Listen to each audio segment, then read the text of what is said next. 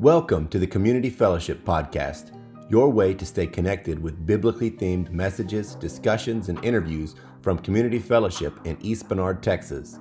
Learn more about our church at the cfeb.church website, check us out on social media at CF East Bernard, or attend an in-person service at 635 Main Street in East Bernard. We are a local church that works to make the love of Christ for all humanity known to our community and the world. Thanks for tuning in and enjoy this week's content.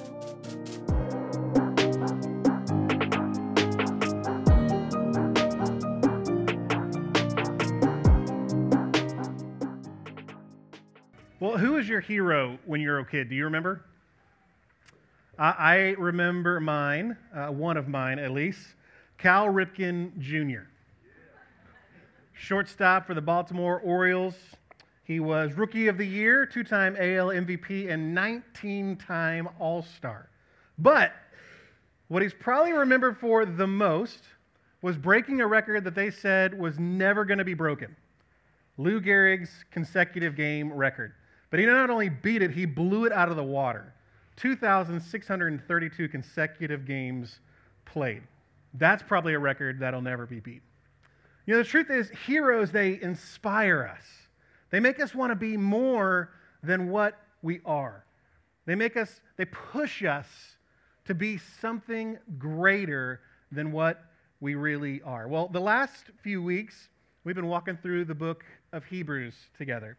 And we've been seeing how the author builds his argument for some Jewish believers as to why following Jesus is better than going back into any old form of legalistic faith. And this morning, we're going to look at how he closes out this letter by giving these early Christians some great examples of those who persevered in their faith despite not knowing how things would end. And by the end of our time together, what I'm hoping for us to be able to see are some key practices that every believer must take if they want to follow that example of those heroes who were faithful and lived their lives well. So let's begin reading together. If you want to turn with me to Hebrews chapter 11, we're going to be at the end of that chapter, starting in verse 39. So Hebrews 11, starting in verse 39.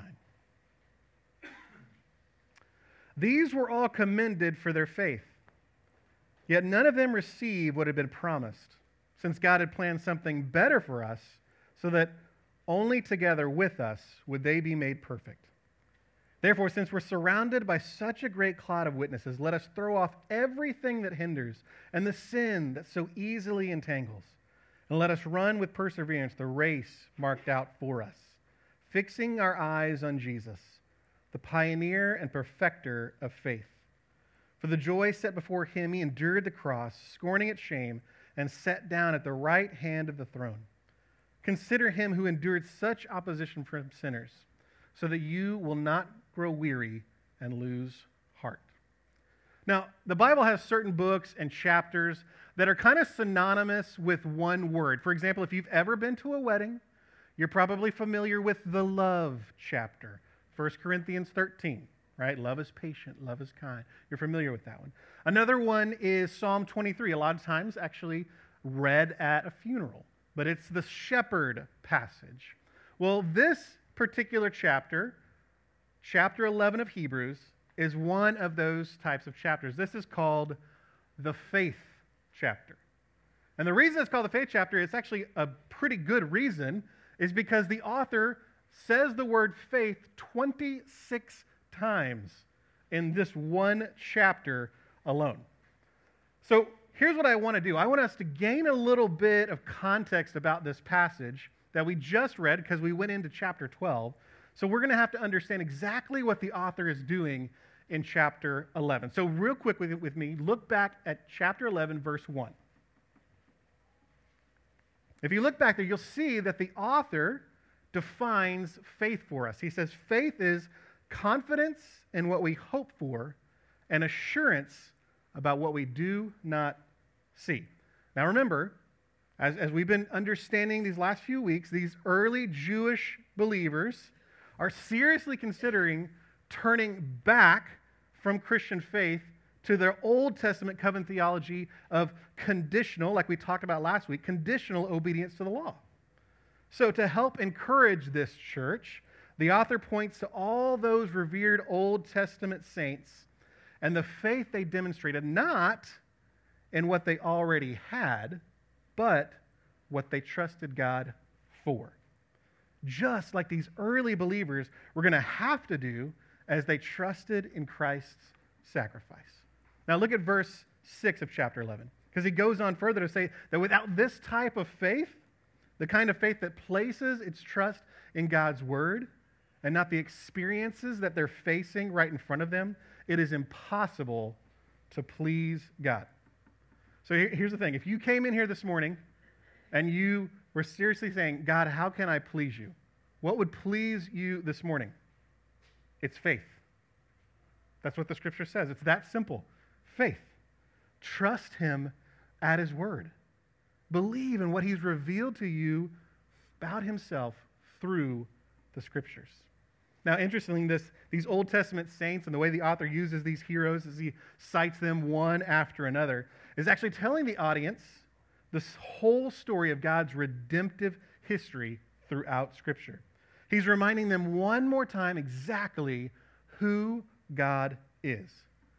He's a God who saves and redeems his people. Time and time again, he's faithful to save. That's who he is. So these heroes for the author also make up this great cloud of witnesses that we read about in chapter 12. Now, he's about to go into this really incredible metaphor, playing off the image of the Roman games and the Roman culture. So he begins this picture by saying, those who have lived their lives with persistent faith are spectators gathered around you as you are competing in the game of life. I seriously thought about using a scene from the movie Gladiator. You guys familiar with this movie? Russell Crowe, he plays the Roman general Maximus, who becomes a gladiator, right? And he goes around the Roman world and he's competing in these games, quite vicious games. He's competing in these games along the kind of the Roman area, the Roman provinces, in all these different colosseums and these arenas. And every time he goes, he's gaining more and more people that are following him that are fans. And they're sitting there and they're shouting his name, Maximus, Maximus, Maximus, right? And every time he lands a blow, there's just a loud cheer because they're rooting for him. That is the exact picture that the Hebrew author is trying to convey to us about this cloud of witnesses. See, we're surrounded by an audience that through the testimony of their own lives, they're now cheering for us to passionately and faithfully follow Jesus. Each one has already run their race through their own life. In a fifth grade Sunday school class in Dallas, Texas, Dolores Holmes is a woman in her early 60s.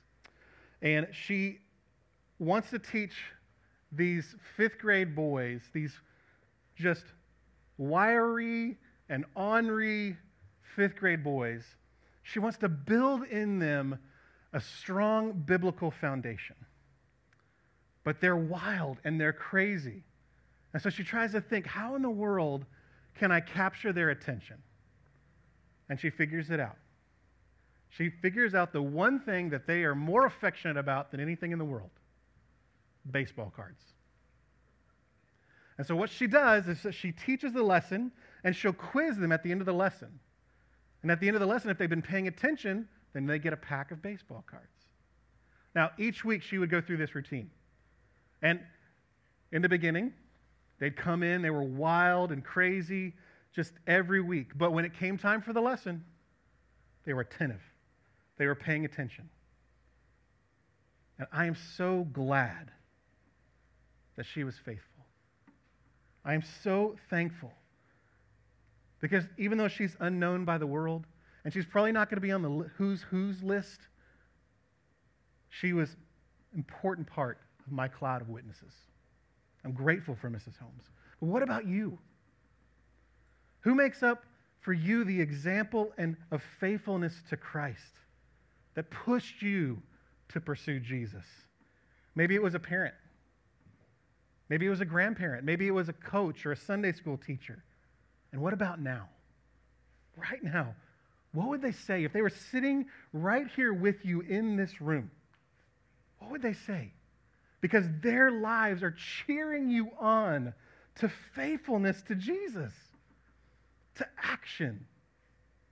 So keeping them in mind, let's look at three practices that their example should spur us onto and how we follow Jesus. Now, we said earlier that the author is creating this incredible metaphor for his audience of being in the Colosseum, competing in some type of race. And the word he actually uses here for race in verse 1 is the word agon. It's actually where we get the word agony. All right? So he's saying that this is the type of race that our Christian lives are going to be. It's going to be agony. That's really encouraging, isn't it? But he most definitely has in mind here a Greco-Roman game called the pentathlon.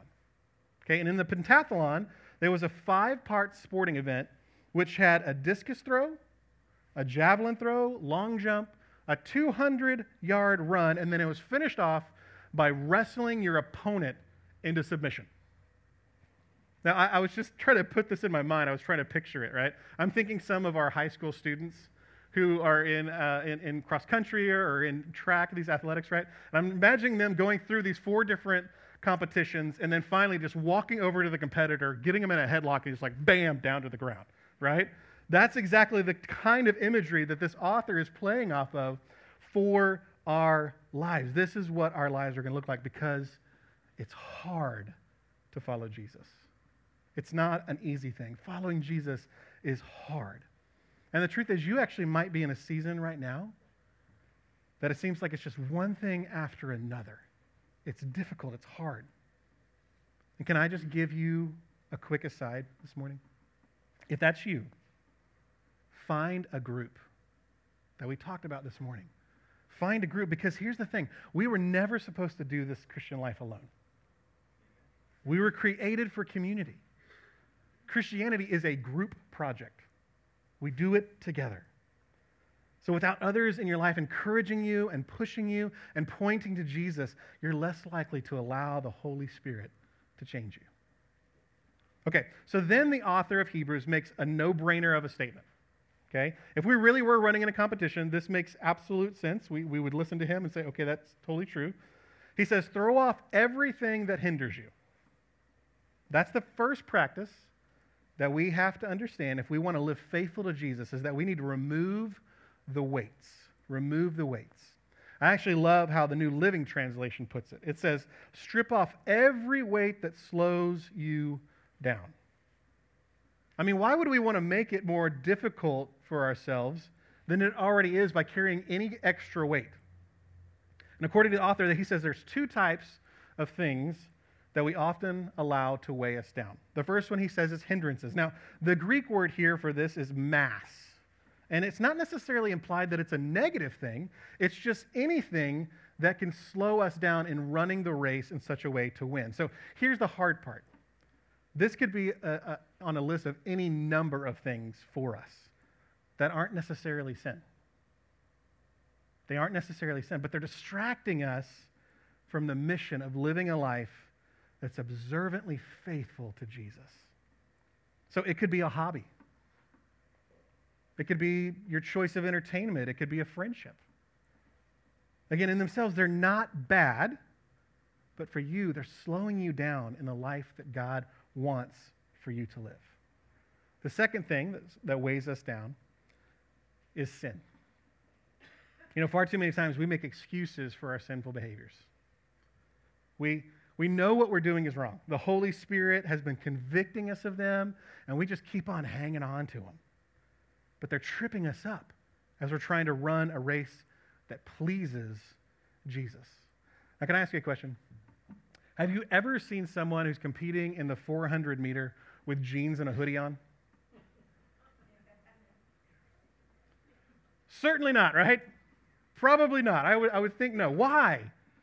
Because everyone knows that stuff is going to slow them down. In fact, most of the time, the opposite happens.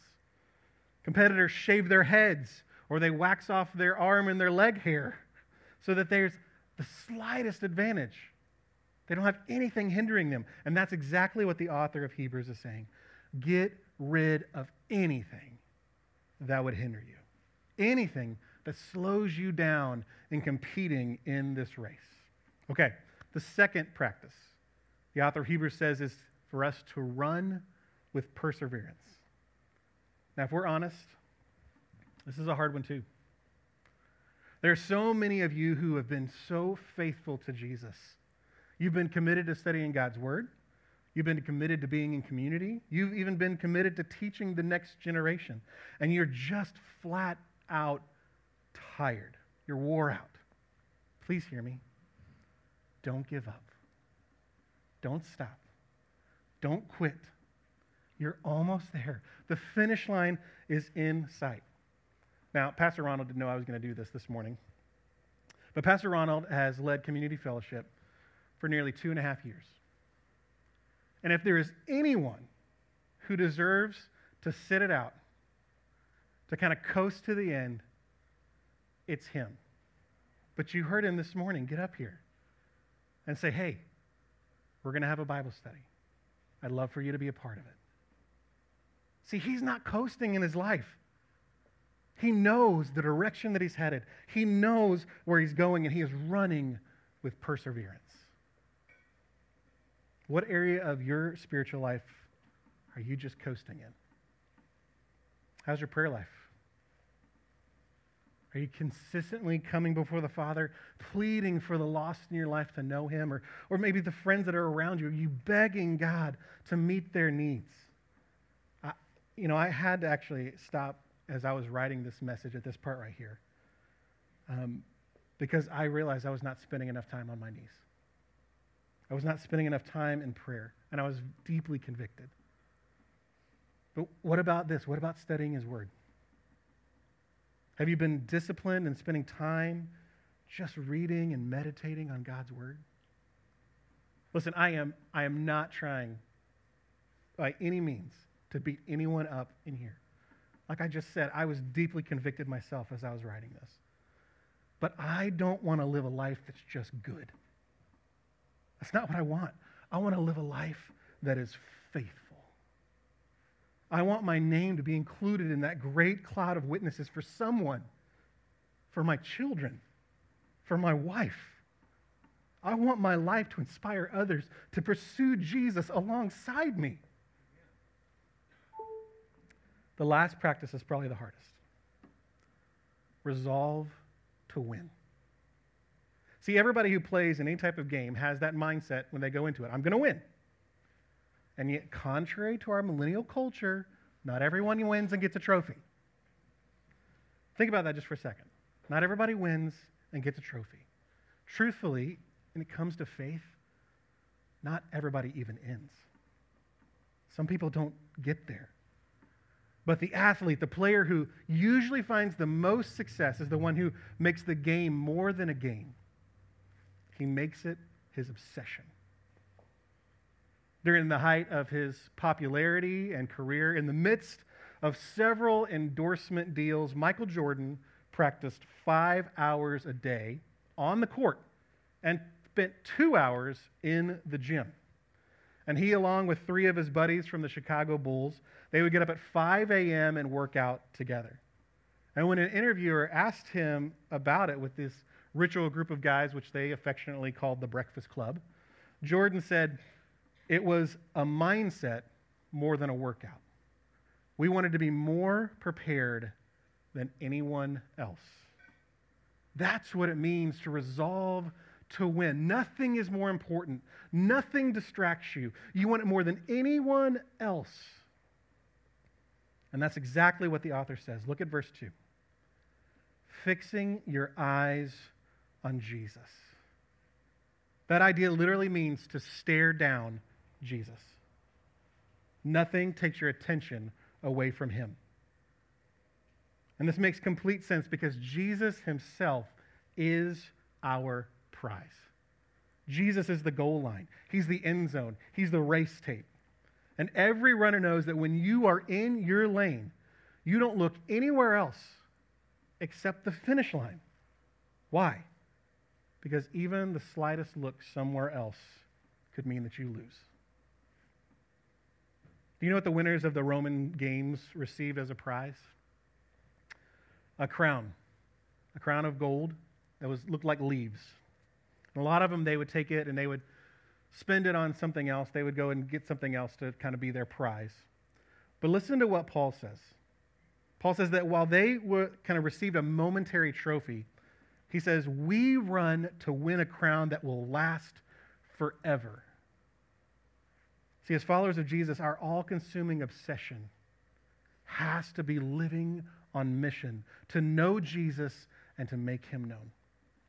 We should want nothing less for the end of our lives than to hear Jesus say, well done, my good and faithful servant. Because when we hear those words, and only when we do, we'll know that our race has been run. Now, we fix our eyes on Jesus for another reason. Because when we do, we're reminded of what he has already done. For the joy set before him, Hebrews 12:3 says, he endured the cross, scorning its shame. See, we're reminded that he first lived a life that pleased the Father.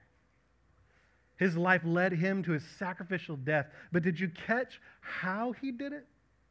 How did Jesus live this life? With joy. It was his delight to die for us. It was his joy to suffer on our behalf. I thought I would close with a song that's deeply stirred my heart the last few years. I just want you to listen to this verse and into the chorus. Just listen to these lyrics.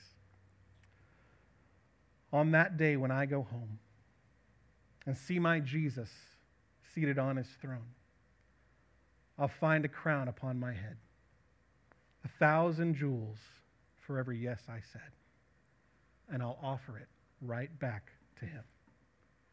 I say yes, Lord. I say yes, Lord. I say yes. My life is yours. When you call me, I come running. I say yes. My life is yours. Those who influenced your faith, your cloud of witnesses, they've run their race well, saying yes to Jesus. And they're receiving their prize in him. But if you're here this morning, if you still have breath in your lungs, your race isn't finished. This morning, God's asking us if we'll run the race that he's set before us. And for some of us, that is getting rid of the distraction or a sin that has defeated us for far too long. For others, that might mean not coasting spiritually, but stepping up into a place of ministry here in the church or somewhere else. And this morning, the Lord might be leading you to help with our kids' ministry that we heard about a minute ago. It's growing, and we need help with people that'll lead and love our kids. Or maybe you know that you could be there for a junior high and high school student as they're asking hard questions about faith that you've already asked as well. Or maybe it means, like we prayed earlier, that we take the name of Jesus to a people group who has never heard about the Savior. Whatever God is calling you to, I pray that you would say, yes, Lord. Let's pray. Father God, this morning, that's the desire of our heart, that we would be in a place where we let everything else be thrown off, that nothing would get in the way of us running the race towards you, Jesus, our prize, and that we would hear you and what you say through your Holy Spirit, that we would get rid of sin. But Father, even more than that, I pray, Jesus, that you would help us to fix our eyes on sharing and loving people well.